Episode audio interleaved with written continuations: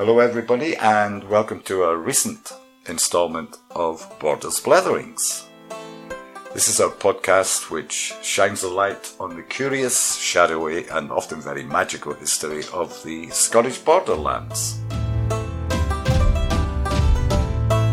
I'm joined as ever by Mary Craig. Uh, first question, Mary, how are you today? Um, very well, thank you, Doug. How are you? Not too bad. I have a little bit of a cold, so I hope that doesn't come over as we're recording. I'm sure we'll be fine. And we're joined today by Cassie, who's sleeping very nicely and quietly for us. Yes, and Cassie, please don't snore. Oh, she can snore if she wants. Definitely don't chase rabbits in your sleep. Uh, Mary, today we're diverging a little bit from the norm because we're not talking about a particular region or an event or a time period, as we often do. Today, I think at my request, I want to pose a question to you. Mm-hmm. And that question is, just how Scottish is the Scottish Borders region? And I think that up to now we've covered enough topics that we feel safe enough to take this one on. Um, I should make clear to listeners that I'm not presenting anything as a fact here, but simply observations as someone who's lived and worked in various places around the world. Mm-hmm. And as neither of us is borders born and bred, mm-hmm. I think it's natural that we have comparisons and observations about life here now yeah. that we live here. Mm-hmm. I'm hoping that you can respond to my observations by given we have the great tapestry of Scotland now nearby, that you can weave some kind of historical thread around my observations. Would that be fair? That's fine. Nice segue as well. Mm, I, like, I like the I like the weaving bit as we're in the borders. Yeah. Um, it's very interesting how Scottish the Scottish borders. I'm going to bat that right back at you. What do you mean by Scottish? Because that's a heck of a slippery term. Yeah, well, let me let me start because I, I made a few crib notes because I asked for this podcast. Scottish in nationality mm-hmm. or a way of looking at the world. There are, there are there are various thoughts on that. So maybe we should start by what do we mean by Scottish? Um, for anyone listening, I would like to recommend a book I read some years ago, a book by an American historian called Arthur Herman. The book is entitled How the Scots Invented the Modern World. Now, Mary, whether you, you uh, appreciate this or not, it focuses very heavily on the Enlightenment. Mm-hmm. So we have David Hume, Adam Smith, all the usual suspects. But he argues, I think quite convincingly, and bear in mind he doesn't claim um, Scottish origin, or, or, or descendancy, so he has no, what do they say, skin in the game. Um, he argues that it's a, a way of viewing the world rather than a nationality. Mm-hmm. I don't know how you would react to that. We see, I'm coming at it from a completely different angle, mm-hmm. just to be annoying, in that I tend to have the, the long view of history, the longue durée, as it's called. Um, People have been living in Scottish borders for about 9,000 years. The concept of Scotland or being Scottish only pitches up about a thousand years ago. Yes. Yeah. So you've got 8,000 years of when people were toodling about here, doing their thing, and they had no idea that they were Scottish. Yep. So it's a very modern concept, Scottish, and it's yes, it can be a way of viewing the world, but it still comes back to how would you define yourself as, as Scottish living here? Is it being born here? Is it having an affinity with a place? It's a really slippery term when you start picking it apart. Um, a way of viewing the world? Possibly. So do the Scots view the world differently from the English or the Germans or the Dutch or the Americans? That's a brilliant point and a very moot point because there are those I live in a very shades of grey world rather than a black and white world myself, but there are those who would argue that there is more that unites us when talking about Scotland and England than divides us, and there are mm. others who would counter argue that there's there are more ways in which we're different. Yeah, yeah. Um, I, I don't wish to go down that path particularly. Mm-hmm. That, that that'll drag us into politics of the moment, but um, I'm of the view that the, the, the sense of liberty, humanity, fairness, somehow has a, uh, its origins in the Scottish Enlightenment. Mm-hmm. I'm thinking of David Hume when he wrote uh, about liberty and authority and, and, and, the balance between. Yeah. Uh, so basically, I'm I'm plugging a book that, that I have no vested interest in, but I do recommend, especially to American listeners, that yeah. they find a copy and read through it. Read through it, yeah. It, mm-hmm. it, it, will certainly enlighten them. Sorry, mm. Mary. That's allowed. um, so what I thought we could do is I just fire a few observations at you. Mm-hmm. And, and, and you talk me through some of these. It's okay. not a question of right or wrong. No, no, no we both up sticks and eventually now having lived in different parts of the world doing different things, live here in the Scottish borders. So comparisons and observations are for me inevitable. And I've often been led to seeing the Scottish borders area as somehow a small country that that lies between Scotland and England. Yeah, yeah. Mm-hmm. Could you enlighten me on that, please? yeah, you get a lot of that in border regions. Border regions are often like that. If you look at, for example, if you look at uh, Northumberland just over the border, yeah. they are very different from their southern counterparts in London. And it's, and it's the same on the Welsh borders, the Welsh marshes. So whenever you have a border, whenever you have a, a political or a geographical border put in place. Um, yeah, it makes the people feel a little bit different. It makes the people feel a little bit separate from the centre of power, wherever the centre, of, because centres of powers are never on borders. If you look at any country in mm, Europe, yeah. the capital city, the centre of power is never on the borderland. It's in the heart of the country. So borders are always seen as slightly, and because borders are porous, people move across them. How dare they? Mm. So, so you know, the, the folk in the centre are never quite sure what's going on in the borders. And it's always, if you go back to, if you actually go back to the Mappa Mundi, the great medieval map of the world, which is a fantastic map. Anybody who gets a chance to look at it, it's a hoot and a half because you've got the world as they saw it then, and then round the edges near the borders are all these strange creatures. Yeah. There are people with one leg, and there are people with dog's heads. So border areas are always a little bit shadowy. They are different. They are other mm. from the central area. So yeah, the Scottish borders being a country in and of itself, yes, they have their own language, their own customs, their own beliefs, and are quite feisty about it. So, yeah, it, as a separate country, I would agree with you on that one. That makes a lot, a lot of sense. Now, you used the term fixed border.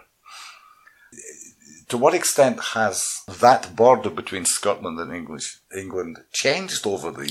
Oh, because it's, it's not just a line on a, uh, oh, on no. a map. No, no, no. Well, the, the border gets fixed round about the year. Here we go with me and my dates. Let's check my dates. The bat- Battle of Carham is in 1018, and that's when the border between Scotland and England, as we recognise it today, was fixed. It's fixed, okay. And as yeah. I say, before that, there was no concept of Scotland as a land. You were a Pict, or you were a Scot, or you were a Votadini, or whichever tribe you were in.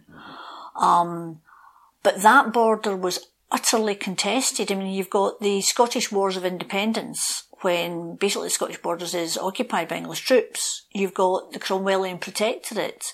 Um, we've got the great debatable lands. We need to talk about them at some point. I was going to mention so, that. Yeah, that so, gives so, us a so clue. this border, you know, London and Edinburgh could put all the lines on maps they wanted. Mm. As far as the locals were concerned, that border was a movable feast. Yeah. And if you take the example of Berwick-on-Tweed, um, Berwick-on-Tweed changed approximately 12 times in 400 years. Uh-huh. It was, you know, depended on which day it was, whether it was Scots or English. So yeah, that border, as I say, Edinburgh and London were determined that was a fixed border, but for the locals, no, it was not a fixed border at all. It was a meaningless border. Um, you know, and it's much like borders today. You know, you've got farmers who've got two sheep on one side of the field and two sheep on the other, and the border runs through the centre. So a border is, is what you make it. Is it yeah. is it a border that divides or is it a border that, that unites the folks on other sides of the borders? Yeah, well, clearly there's a clue in the term debatable lands. Yeah. So, can you tell me a little bit more about that? The debatable then? lands are, depending on your opinion, great fun and the story of, of ne'er do wells and rogues, or it's an utter disgrace. You take your choices. So it's the 16th century and um, the crowns in London and Edinburgh are concentrated in London and Edinburgh because both of the royal houses at that time were under threat from all sorts of other people. Yeah. Yeah. Most relate, mostly people related to them. They're all, you know, backstabbing each other. So Edinburgh didn't really actually care what was happening in the borders, and London certainly didn't care what was happening in their northern border. So while they're busy politicking in their capital cities, the northern lords were thinking, well, if I could just sneak a little bit of land here and there and whatever, and nobody's paying any attention, so you get up to things. You know, when the cat's away, the mice will play. And so you would have genuine situations where you're on one side of the border and your sheep have strayed onto the other. You go and you get your sheep back. Now there were laws in place. The march laws were in place if people yeah. broke the laws yeah. or things like that happened. But then maybe three of your sheep had gone over the border and you went over and, oh dear me, you brought five sheep back well, you know, it was only two sheep, didn't really matter.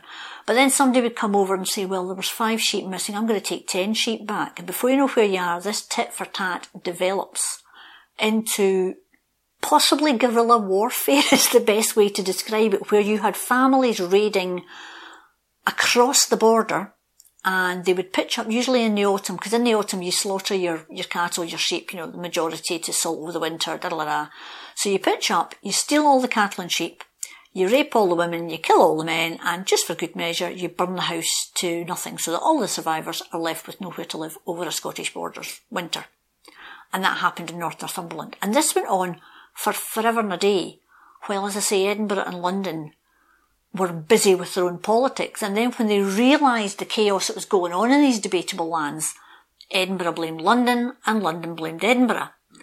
And so this border that had been nicely written on a nice little map suddenly became meaningless. And everybody kept saying, well, it's your problem. You sort out your guys. No, you sort out your guys. And this went on for a, a fair number of years. We're talking a good sort of, you know, few hundred years. Uh, sorry, few tens of years. And then you get to the stage where eventually it got ridiculous. You know, it was not safe. The lands were so bad that people were avoiding going through the land. And the biggest problem you have is Berwick-on-Tweed is a huge trading port. And you couldn't get to Berwick-on-Tweed. There was no way to get there safely. And eventually the Crowns went, no, enough's enough's enough. And they imposed the march laws. But what they actually then did was they got some of the families who were known as reivers, which is just Scottish for robbers. They got these reiving families to snitch on each other. So the Armstrongs are snitching on the Grahams, and the Grahams are snitching on the Kerrs, and the Kerrs are snitching on the Charltons. And so you end up with two or three of the reiving families become the big border families. Yeah. And three or four of the others end up at the end of a hangman's noose. Um, so yeah, but that border that was written on a map was, was meaningless to the local people. It didn't matter. Yeah. It was, it was pointless. Now, I'm, I'm also fascinated, if I can take you a little bit back in time from the 15th century and reference the Hollywood Oscar winning blockbuster Braveheart which often depicts the head of the English army saying to one of the lords uh, who's assembled his people to fight, if you take your people off the field and don't fight us, we'll give you Newcastle. so to what extent have these sort of things shifted and shaped the ownership of land? on oh, either yeah. side of the border. Yes, I mean, even actually before William Wallace, if you look at, um, you know, David the First, David I owned huge tracts of land in England, and this actually really, really mattered because his focus was in England. He was an Anglo-Norman king. He was king of Scotland, but he was an Anglo-Norman king, mm-hmm. not a Gallic king. Yep. Because up to that time, Scotland was a mismatch. Obviously, you had the Northern Isles, you had the Western Isles, you had the Lord of the Isles, you had Glasgow and Strathclyde, which was chaotic. But you had an absolute divide between Northern and Lowland Scotland. Mm.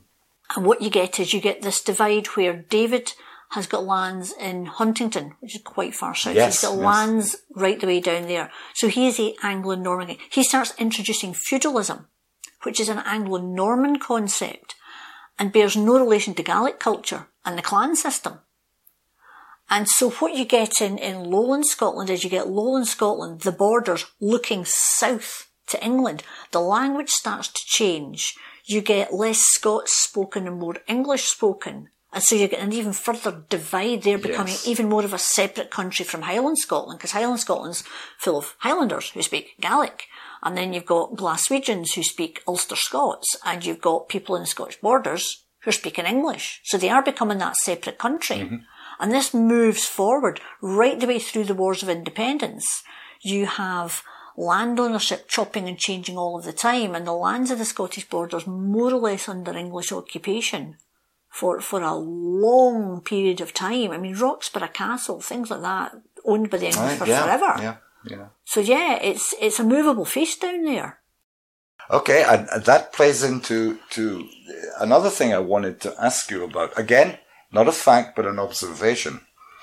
In terms of Scotland, I've lived in Edinburgh and Fife, and so I came to live here when I was quite an, an old person. But one thing that struck me that I observed, having, having lived in different countries and worked in different countries around the world, the two things I wrote down, semi-feudalism and social deference. I became much more aware of that in the borders mm. than I had, say, when, when I, when I lived in, in, in, in Edinburgh. Mm-hmm. What's your reaction to the, what I would call kind of semi-feudalism? A sense of place. Yes, it's if Deference. you, look, if you look at Highland Scotland, in Highland Scotland you have your clan chief, whatever clan you want, you've got your clan chief, and your clan chief is supposed to take care of the clan. Now, to be a clan chief is sometimes inherited, mm-hmm. but it's sometimes not. Sometimes on merit. So you might be the son of the chief, but if you're a bit of a numpty and you can't take care of people, the clan gets rid of you. Mm-hmm. So you have situations where you're going to get a new clan chief. And there's a huge big party, and there are stories of, of some um, clan chiefs who had lived in other areas, and they're brought in to be yeah. the clan chief. And, you know, the, the, the, clan chief is brought in, and there's a huge feast going on, and the clan chief says, Oh, you didn't need to do that for me. And he instantly got sent packing because the, the feast wasn't for him. The feast was for the clan. So it means that you are a father figure but that you are no better than anybody uh-huh. else. Yeah. The guy that becomes clan chief is the biggest guy, the strongest guy, the fiercest guy. But once he stops being the biggest, strongest, fiercest guy, he can get replaced. Mm-hmm. Whereas if you come down to the borders, what you have, as I say, from David I, you have this Anglo Norman influence where you've got succession by primogeniture. And what happens is that if you are the head of a family, because we have families, not clans the borders, you're head of a family or you're the local laird, your son inherits no matter what. So you're giving deference to the position rather than the person. In clan culture, you give deference to that person because they're doing a good job as clan chief. In the borders, you're giving preference to the Duke of Buccleuch or the Duke of Roxburghe. Yes. Whoever the Duke of Buccleuch or the Duke of Roxburghe comes to. Yeah. But because you don't, because that is deference due to the position as opposed to respect, which is earned by merit, then you end up with this nonsense of difference. You don't get that in the Highlands. It's his clan chief. Oh, he's not a good clan chief. Oh, I've got no respect for him.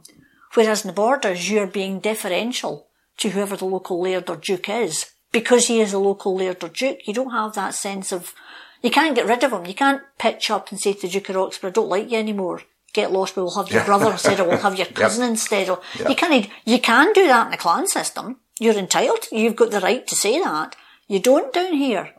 So, so yeah, it's it's not full feudalism as they had in England and France, but it's actually in, in some ways it's worse because it's yeah. a sort of hybrid yeah. nonsense. Yeah. And that's where you get that deference level. So you don't get that strength of being able to challenge. Yeah. Yeah. My, my observation is based on personal experience, whether it be having a beer in a pub with local people mm-hmm. or a Christmas dinner with local people and mm-hmm. the topic of the union comes up or independence comes up or there's an election in the offing I often think you're thinking with an English head, mm-hmm. Mister or yeah. Mrs. Yeah.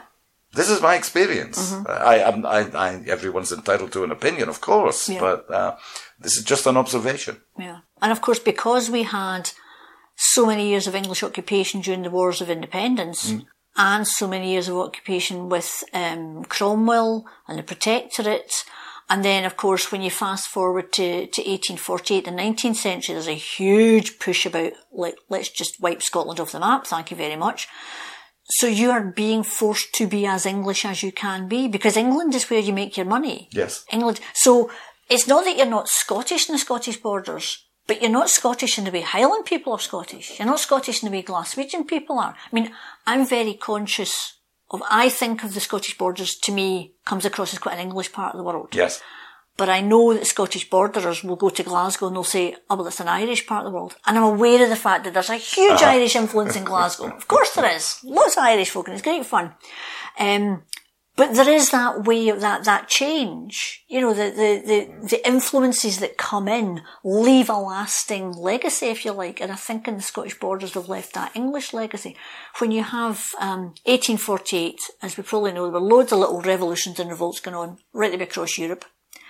The British government, I'm going to be political here, as usual, the British government got their knickers in a knot, um, did nothing for ages and then panicked and then thought, oh, what if there's revolution here? And then there's the Scots and the Irish and the Welsh and they'll be all grumpy because we're a composite kingdom. And so what they did was they decided to dampen down their Englishness but dampen down everything else and everybody became British. And if you look at maps from that period, uh, yes. that's why Scotland all of a sudden becomes North Britain. Uh-huh. The hotel controversy. You know, and you've got the North British Railway Company and all these sorts of things. Yeah. Now, although we, we've spoken before in another podcast about Walter Scott, who did an immense, uh, great service to Scotland, sort of bringing Scotland into the fore, but basically, Highland Scotland gets ignored again. It's it's turned into a playground for Queen Victoria. Yeah. But Lowland Scotland is as anglicised as it can be. Yeah. English families are encouraged to move up to places like the Borders, and encouraged to move up to places like Edinburgh and settle, um, so that you can sort of flatten out the differences between Scotland and England because of the panic of 1848 and the fact the revolution might kick off. Mm-hmm. So again, and yet there are borderers who are proudly Scottish, and quite rightly so. Uh-huh. But I would argue that what they're proud of is actually being a borderer, not so much being Scottish. I would. There's no football team down here. oh dear! oh, sorry, oh dear. Gala Fairydean, yeah, but Hawick Royal Albert, but yeah, yeah it, it, it, has that different feel for me. Yeah, it's a different feel. I mean, the countryside is is wonderful. It's it's a pleasure to live here interesting question for me. Not far from here is the town of, say, Selkirk, and then beyond that there is Hawick. Mm. Would these two towns, for example, ever in history have been part of England? Oh dear, we're going to have to talk about Selkirk and the Black Death, aren't we? Are we? Okay, well, we are.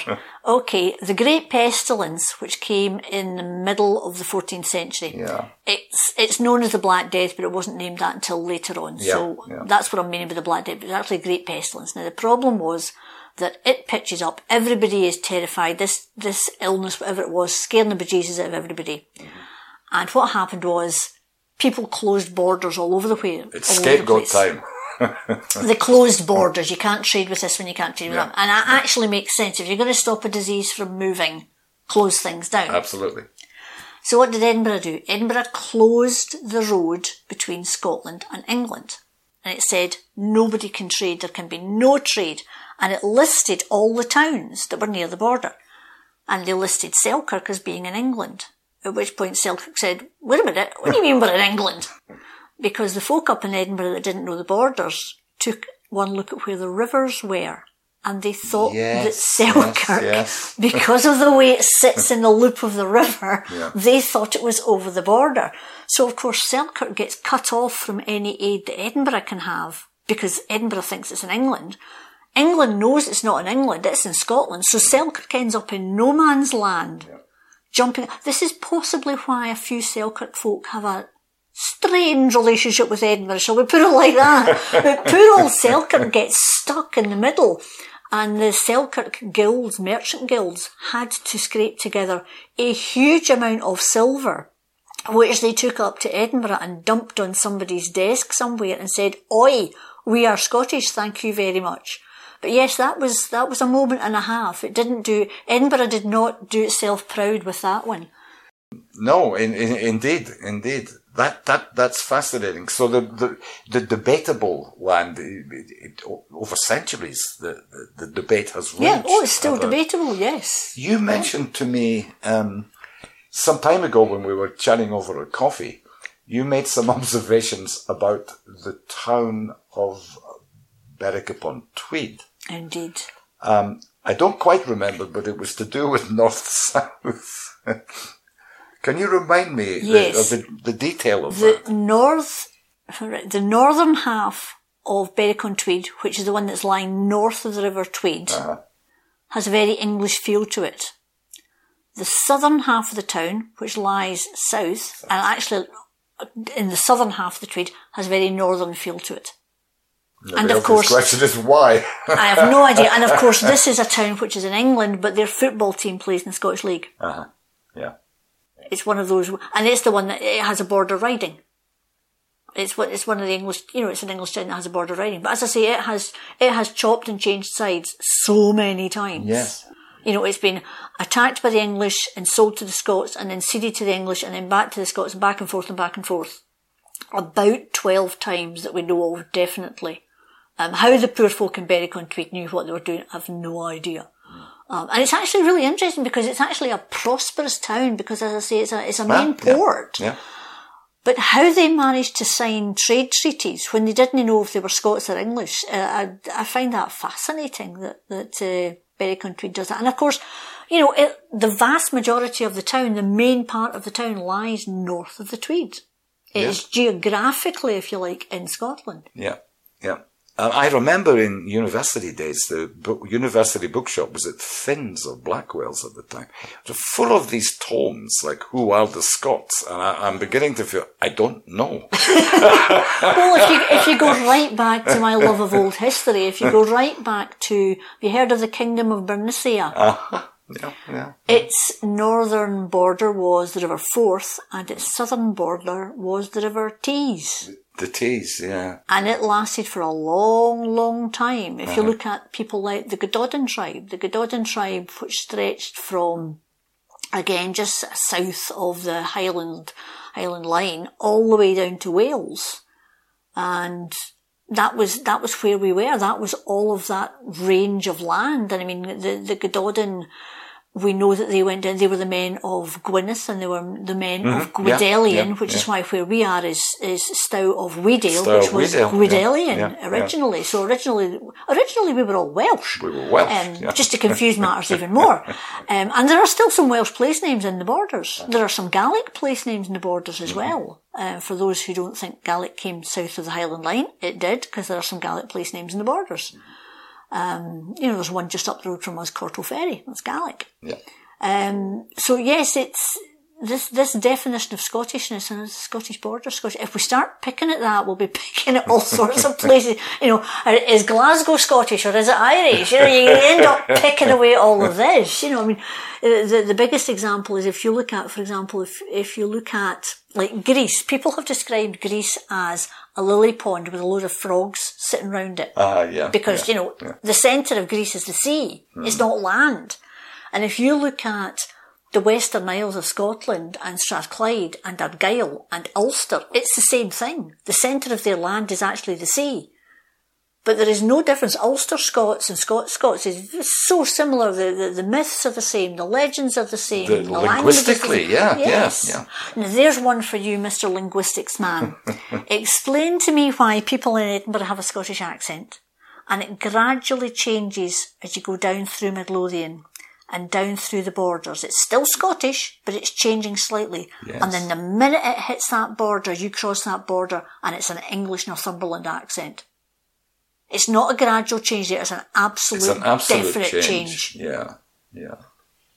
So what's all that about? well, I'm not sure I know the answer to that, apart from I, I don't want to be Darwinian, but a kind of evolution. Hmm. Oh, many of the students that I've worked with recently, on listening to our podcast, have said to me, "Doug, you sound very Scottish on that." As if uh, when I'm working with them, I would somehow sound in any way different, okay, which uh-huh. I personally don't believe that I do. right. But it's interesting they pick up on that. So Ah. reaching out to your audience in some way, I, I, I I'm not sure. yeah.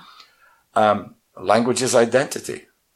when when I'm working with someone from, say, the former GDR in Germany, who is told their accent is terrible, um, what should I do about it? I will I will argue it's part of the kind of DNA, Yeah, it's part of who they Uh, and, are. and, and and go with it, live with it. yeah. But, but language is so weaponized now. Yes, yes. Um, when I lived in the States, many people would would say to me something like, um, "Yeah, for a Scotsman, your English is pretty good." Oh, that's damning you with faint praise. Indeed. Now, I, I have no wish to hit anyone for that, but it, it's how do you deal with that? You know, the do you have televisions in Scotland? You, you deal with these things. If I could, I'd like to go back to war. What is it good for? Mm-hmm. Well, absolutely nothing, according to the song. However, war must leave an imprint specifically on a border like the Scottish English border because Oh, yeah, yeah. even a numpty like me knows that if the English troops were coming north, Mm-hmm. they would hit the borderlands first. Yes, yes. So what kind of residual stuff is going on as a consequence of that over the years? You get troop movements through the borders, oh, basically for about 300 years. You know, the Wars of Independence, and you've got the rough wooing, of course, with Henry VIII, Yeah. and all this sort of stuff. Now, initially what you've got is you've got troops moving, and they're just moving through, and everybody goes, oh, it's the horrible English moving through again, right? And you, you know, send the girls up into the hills so they're safe and these sorts of things, and, you know, they might come back down, if they're retreating, they might come back down and burn your crops, and all that happens to do is, is cause resentment of the English troops. But because the period of time was so long, what you got was you got troops stationed here. Yeah. And human nature being human nature as it is, you ended up with babies being born, as you do. Because the soldiers are here and the girls are here and, you know, here we go. And so as I say, you get babies born here. But then when the English troops are then withdrawn, not all of the English troops leave because they might have fallen in love with a wee lassie from Hawick or a wee lassie from Kelso and they might just want to stay here. So you get quite an exchange of that. And because, especially during some of the wars where a lot of the troops that were sent up here didn't really actually want to fight us. They didn't really want to fight anybody. Uh-huh. You know, they were like, oh, I'm going to Scotland to fight somebody. I don't really want Not to. Not again. Not again, you know, so you would trail, and these were often peasant farmers themselves who had just been being called on to go and do their duty for Lord and Master sort of type thing.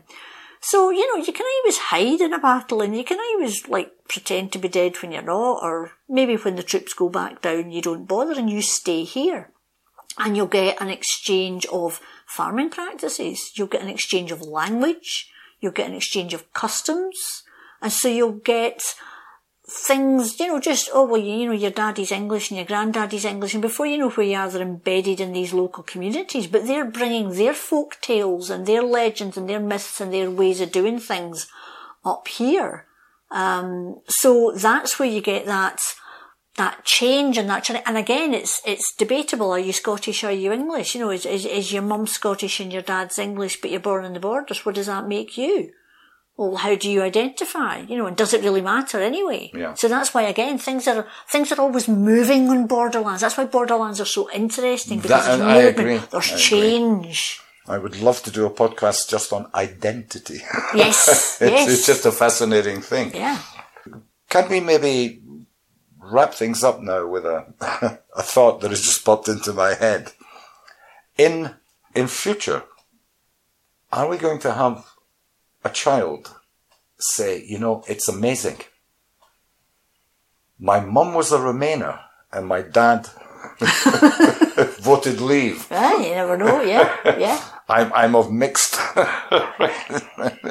Is that day coming? Possibly, possibly.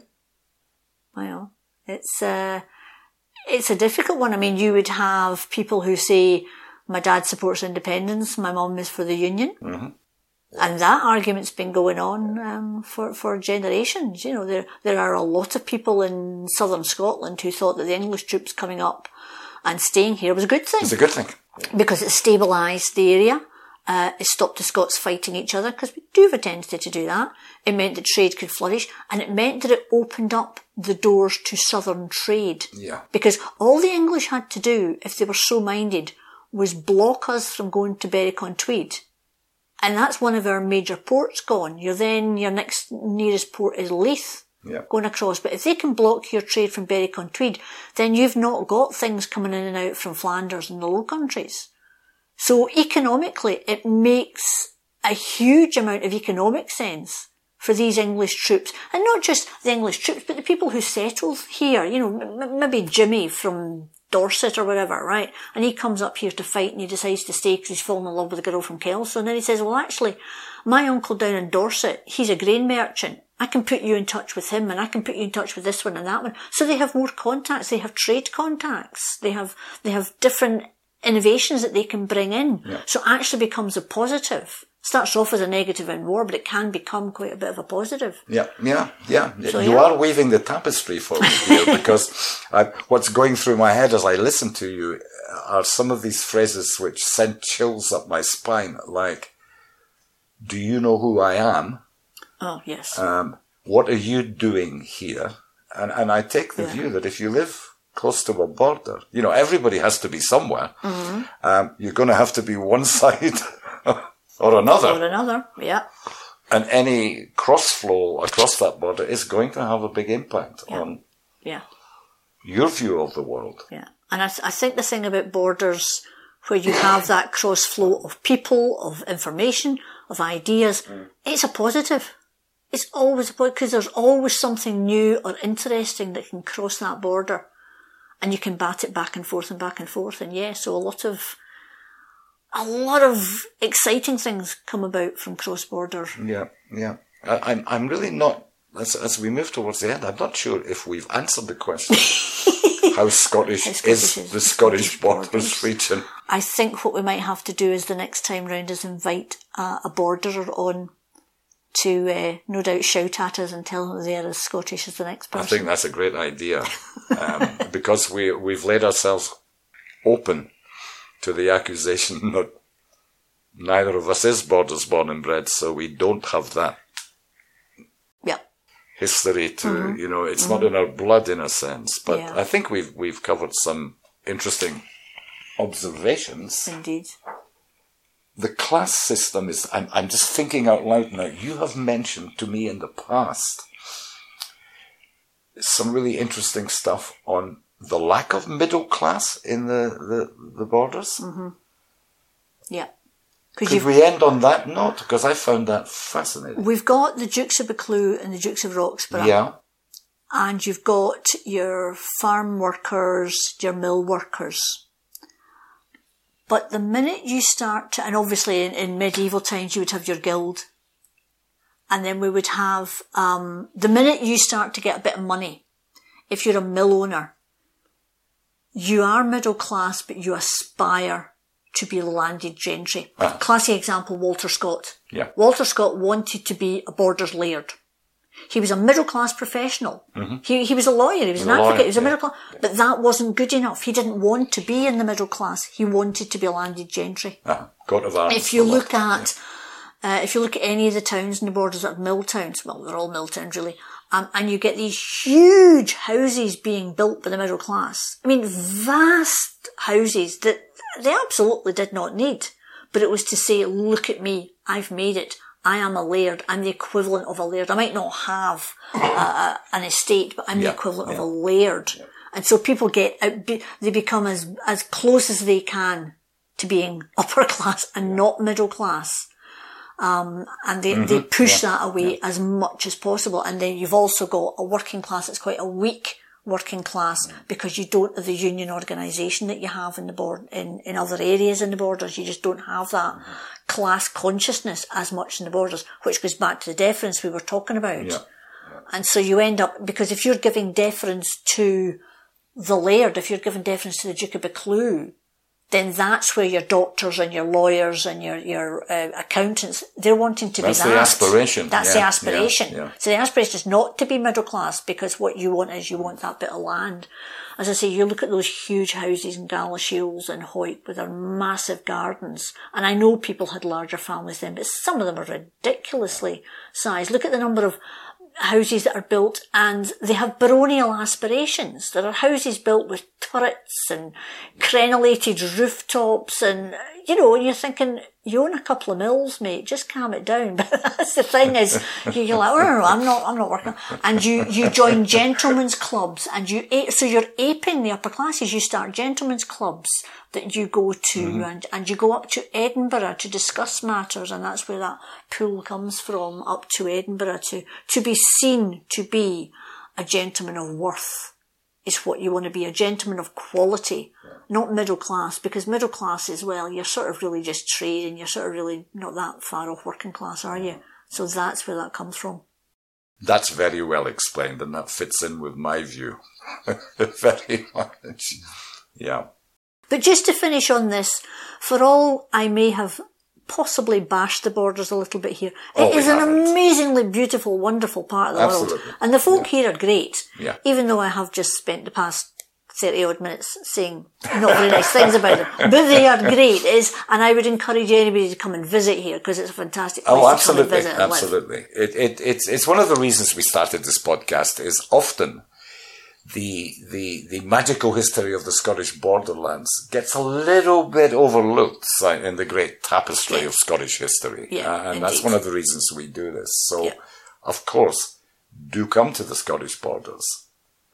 Mary, great, thank you very much. I really enjoyed that, and after that last bit you said, I think we have answered the question: How Scottish is the Scottish borders indeed. region? This has been a great blether. Thank you very much and see you again next week. Yep. Bye.